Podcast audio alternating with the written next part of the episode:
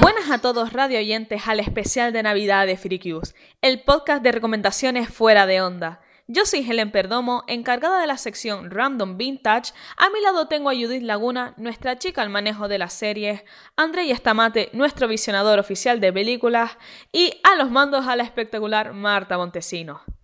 En este podcast les haremos recomendaciones de series, películas y sorpresas de antaño en cada programa.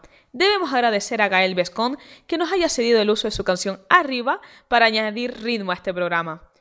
Les proponemos además que suban una foto visionando las recomendaciones dichas en cada programa a sus redes sociales, etiquetando al podcast aquí presente, arroba y recuerden seguirnos también, pues oye, es un bonito detalle, tanto en Instagram como en Twitter somos Freakyus Podcast, ya lo he dicho. Muy importante para estar al tanto de nosotros y de lo que hacemos. Y ahora sí, comenzamos esta travesía. Películas. Muy buenas a todos y todas las frikis que nos estáis acompañando en este nuevo programa. Este mes entero y el siguiente también son Navidad, fiestas, regalos, encuentros, con limitaciones, muchas deudas, cosas que pagar y preocupaciones constantes. En esta ocasión os traemos justamente un batiburrillo de todas esas emociones. La película que vamos a comentar la tenéis disponible en Netflix. Quedaros hasta el final porque recomendaré algunas películas más de otras plataformas, pero sin más rodeos vamos a ello. La película que vamos a comentar hoy es Elf. Hi. Your costume is pretty. Oh, it's not a costume. I'm an elf. Oh. Well, technically I'm a human, but I was raised by elves. New Line Cinema presents the story of one elf who's coming home for Christmas. Boy. Can't wait to see my dad. We're, we're gonna go ice skating and, and eat sugar plums. Sorry! Now, Elf es una película navideña del año 2003 dirigida por John Favreau y protagonizada por Will Ferrell. Elf trata la historia de un niño que se ha criado en el Polo Norte junto a los elfos y a Santa Claus, o Papá Noel. Aquí no juzgamos la manera de llamar al barbudo reparte regalos. Este elfo, de nombre Buddy, crece y crece en el Polo Norte junto a sus compañeros. A los 30 años descubre que fue adoptado y decide volver a casa, a Nueva York, para reencontrarse con su padre.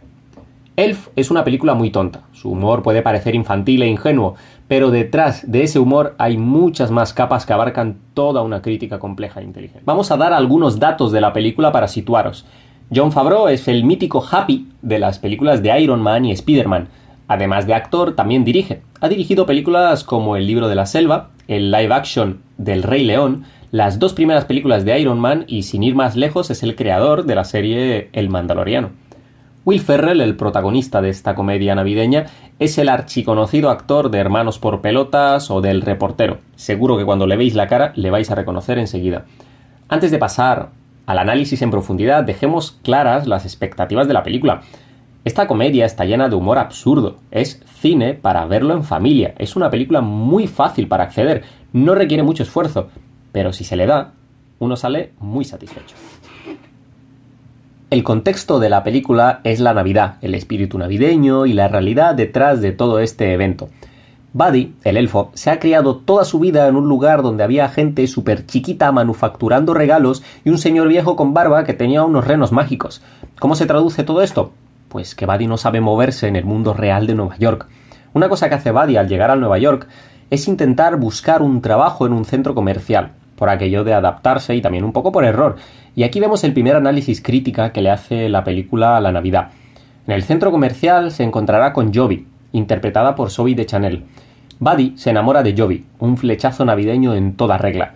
Pero aquí lo interesante no es ese amor, sino la situación de Joby.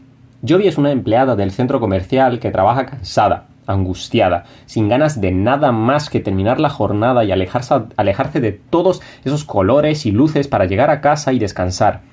Jovi no odia la Navidad, Jovi odia el capitalismo y lo que le produce estar trabajando durante horas interminables con un salario mísero por debajo del mínimo y unas condiciones deplorables. Esto no me lo estoy inventando. Esto es la situación de Jovi que llega a ducharse en el propio centro comercial porque le cortan el agua de su casa. Después de Jovi está el manager de la sección donde trabaja Buddy, Gimbel. El manager Gimbel es un trabajador competitivo, pero con miedo de ser sustituido de su empleo. Regaña a sus trabajadores y paga su cansancio y furia con los demás. No es competitivo por creer con firmeza en una cultura neoliberal. Es competitivo porque aspira a ser clase alta, pero sin embargo es clase trabajadora. Y de nuevo, esto no me lo invento. Gimbel es un hombre afroamericano que se ve forzado a vestirse de Santa Claus y hablar con los niños que vienen al centro comercial para pedir sus regalos. Juzgad vosotros mismos cuando veáis las imágenes. Ahora entra en juego el otro gran elemento de la película. Recordaros que la tenéis en Netflix.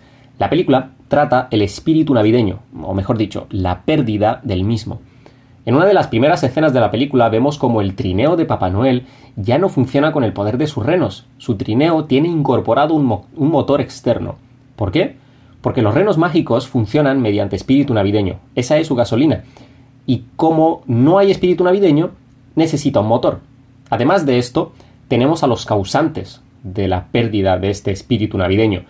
El principal será el padre de Buddy, un empresario corrupto y mala persona que solo le interesa el dinero y poco más. Aparte de él, hay toda una aura que envuelve Nueva York, que superficialmente está llena de espíritu navideño, pero si escarbas, te encuentras con mugre, cansancio, miedo y un sistema de trabajo cruel e. Buddy, el elfo, intenta llenar de espíritu navideño las calles, los hogares, las vidas por las que pasa, pero no se enfrenta a simples individuos con trabajos precarios, se topa con todo un sistema que opera en lo cultural y lo material y agota a los hombres y las mujeres.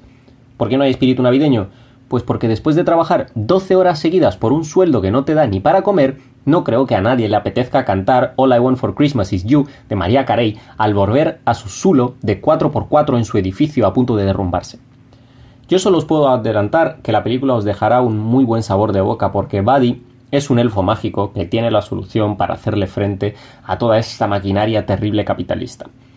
Para finalizar, pasemos a recomendar algunas otras películas de las demás grandes plataformas y que todos, tengáis la plataforma que tengáis, podáis disfrutar de la Navidad con vuestros allegados y a poder ser siendo felices como lo es Buddy, el elfo, en todo momento.